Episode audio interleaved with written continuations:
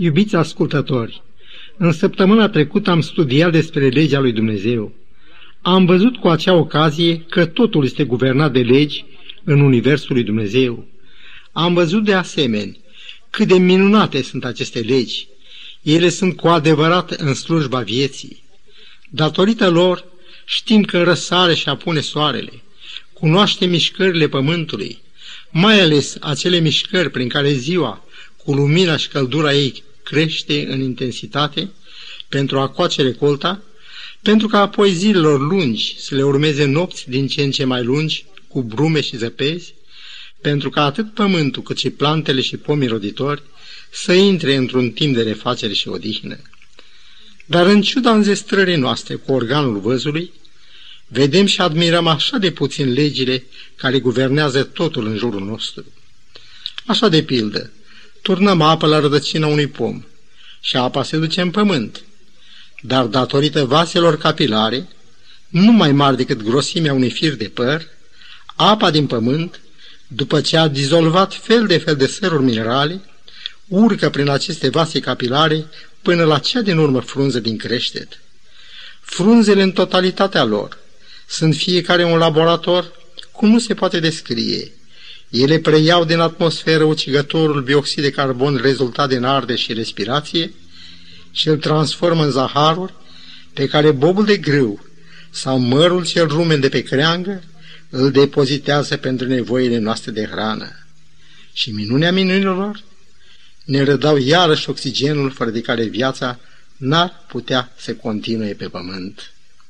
Dar Dumnezeu care a pus legi atât de minunate în natură, a făcut legi și pentru om, coroana creațiunii.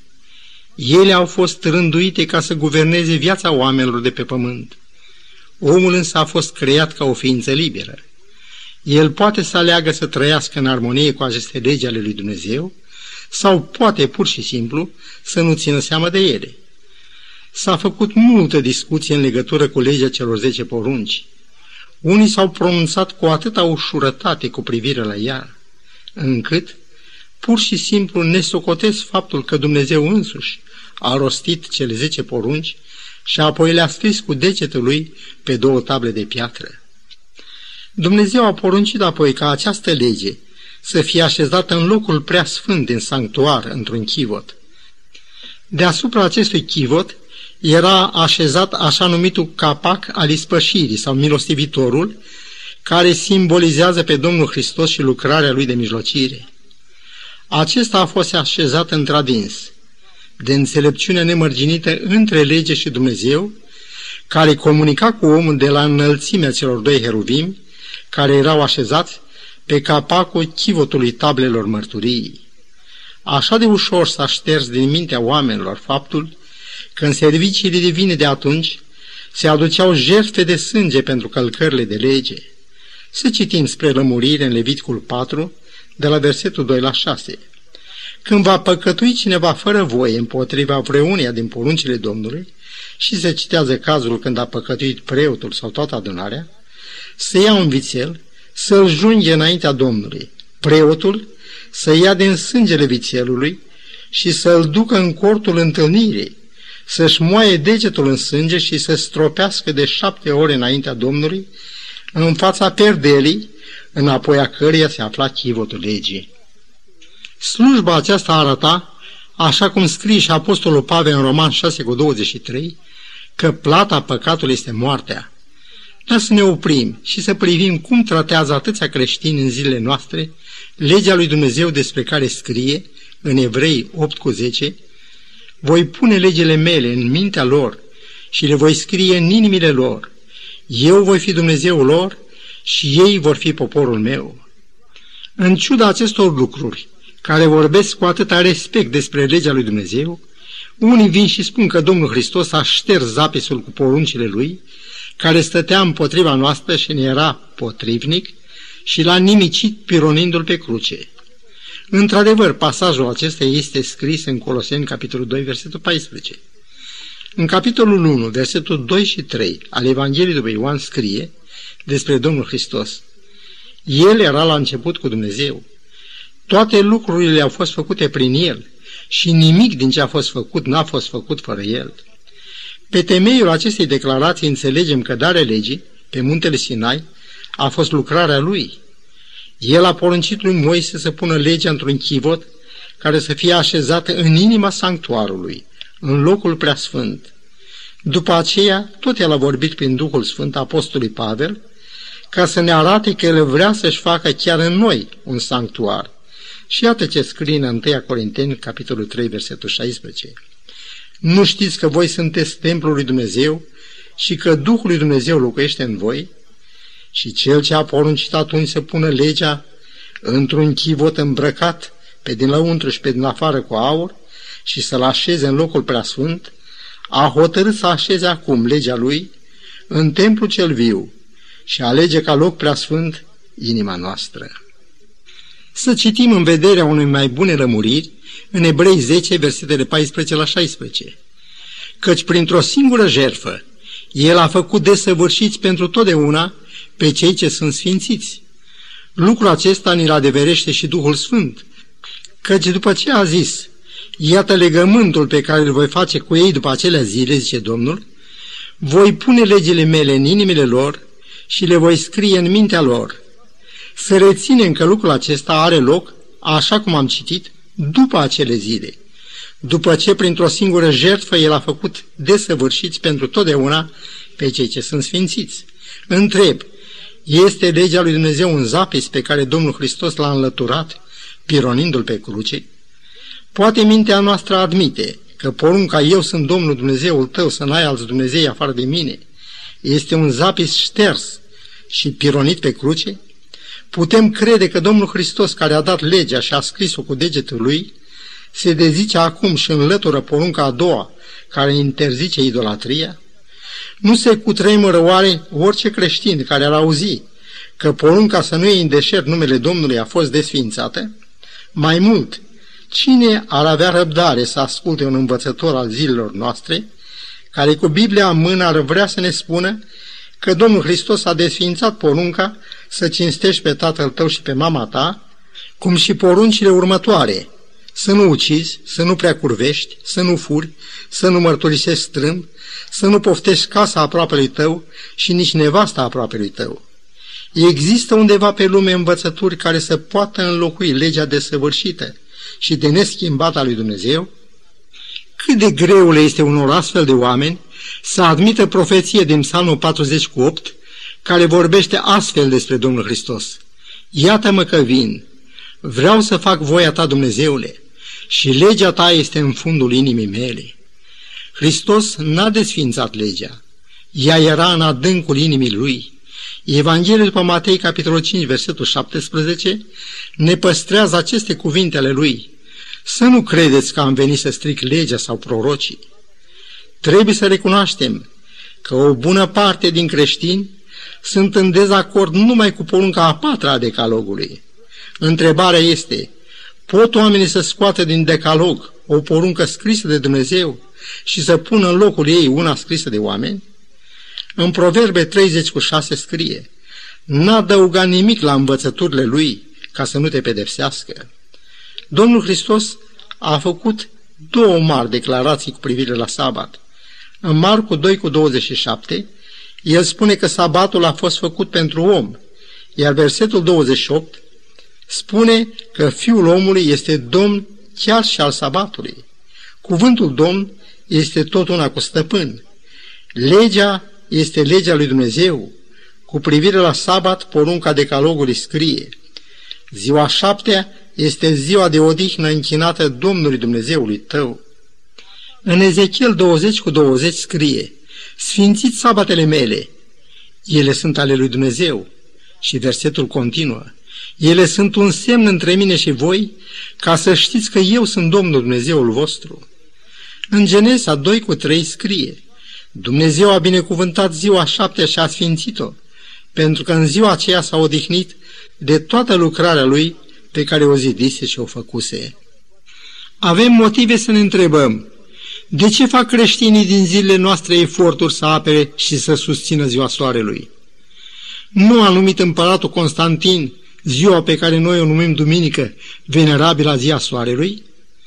În engleză, duminica se numește Sunday, iar în germană Zontag, nume care însemnează ziua soarelui.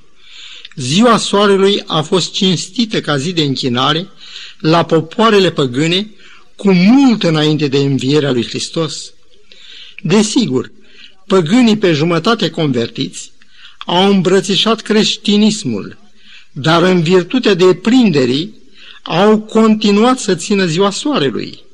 Istoricul ortodox Calis Botoșeneanu spune în istoria lui că la început primii creștini au ținut sâmbăta, iar mai târzior duminica. Biserica Catolică susține sus și tare că în Biblie nu există nimic care să justifice păzirea duminicii. Ea susține că datorită puterii pe care o are, ea a făcut această schimbare. Dar încumetarea ei de a schimba legea lui Dumnezeu a fost vestită cu multe secole înainte de Hristos, de către Daniel. Prorocul Daniel vorbește astfel despre Biserica Papală, care a condamnat ca eretici și a ucis milioane de creștini care n-au vrut să primească învățăturile ei. Citesc în Daniel, capitolul 7, versetul 25, traducerea Gala Galaction. Va nimici pe Sfinții celui prea înalt și își va pune de gând să schimbe praznicile și legea.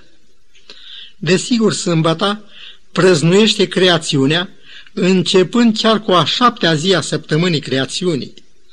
Stă scris că după terminarea lucrării creațiunii, Dumnezeu s-a uitat la tot ce făcuse și toate erau foarte bune, dar nu toate erau bune în univers. Ceva se întâmplase în cer. Lucifer, un înger puternic, s-a răsculat împotriva cârmuirii lui Dumnezeu. El era o serioasă amenințare pentru pacea și fericirea planetei nou create. Totuși Dumnezeu a mers mai departe și a creat pe om după chipul și asemănarea lui. Omul putea să fie ispitit și târât în păcat și atunci Domnul Hristos, numit și mielul junghea de la întemeierea lumii, avea să moară ca răscumpărător în locul omului.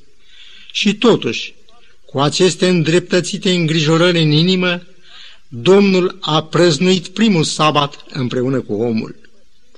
El a rânduit sabatul să fie o zi sfântă, o zi în care să nu facem niciun fel de lucrare, tocmai pentru a ne bucura din plin de comuniunea noastră cu Domnul. Nu e ușor să ții sabatul într-o lume în care totul merge în opoziție cu planurile lui Dumnezeu și cu alte reguli de viețuire decât cele scrise în legea și în cuvântul lui Dumnezeu. Sabatul nu este numai o zi de odihnă. El vestește tuturor că în șase zile a făcut Domnul cerurile și pământul. Satan a încercat să-l șteargă din mintea oamenilor, dar odată cu ștergerea lui din mintea multora, lumea a fost invadată de fel de fel de teorii evoluționiste, care au înlocuit zilele creațiunii cu lungile ere geologice și că, deși nu se știe exact cum, materia și viața au apărut pe pământ printr-un proces de evoluție naturală. Sabatul comemorează lucrarea creațiunii. Citez din Exodul 20 cu versetul 11, căci în șase zile a făcut Domnul cerurile și pământul și marea și tot ce este în ele, iar în ziua șaptea s-a odihnit. De aceea a binecuvântat Domnul ziua de odihnă și a sfințit-o. Așa cum, prăznuind Sfânta Cină, vestim moartea Domnului până va veni El, la fel, cinstind și păzind ziua sfântă și binecuvântată de El, vestim lumii că El este ziditorul, care a creat lumea în șase zile.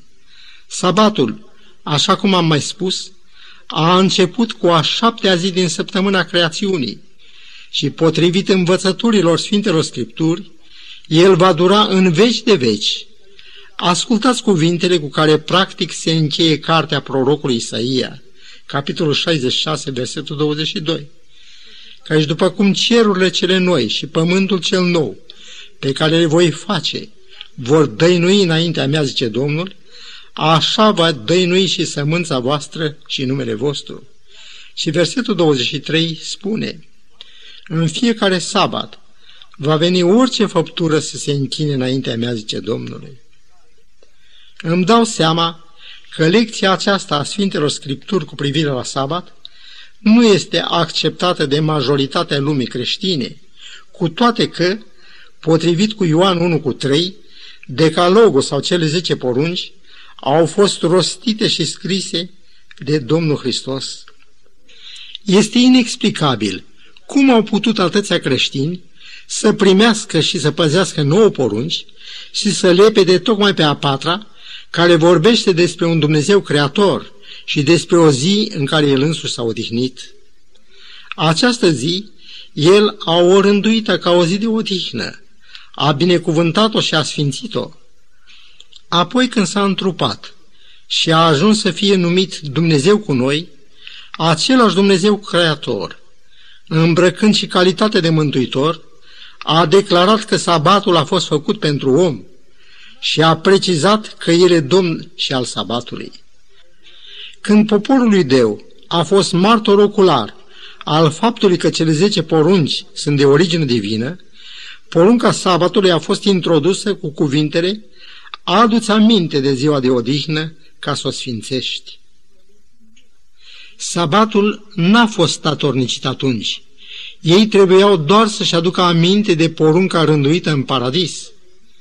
Domnul Hristos, după obiceiul lui, a păzit sabatul, nu pentru că era socotit iudeu, ci pentru că era rânduit de la început de zidire. Despre apostol și primii creștini stă scris că l-au păzit.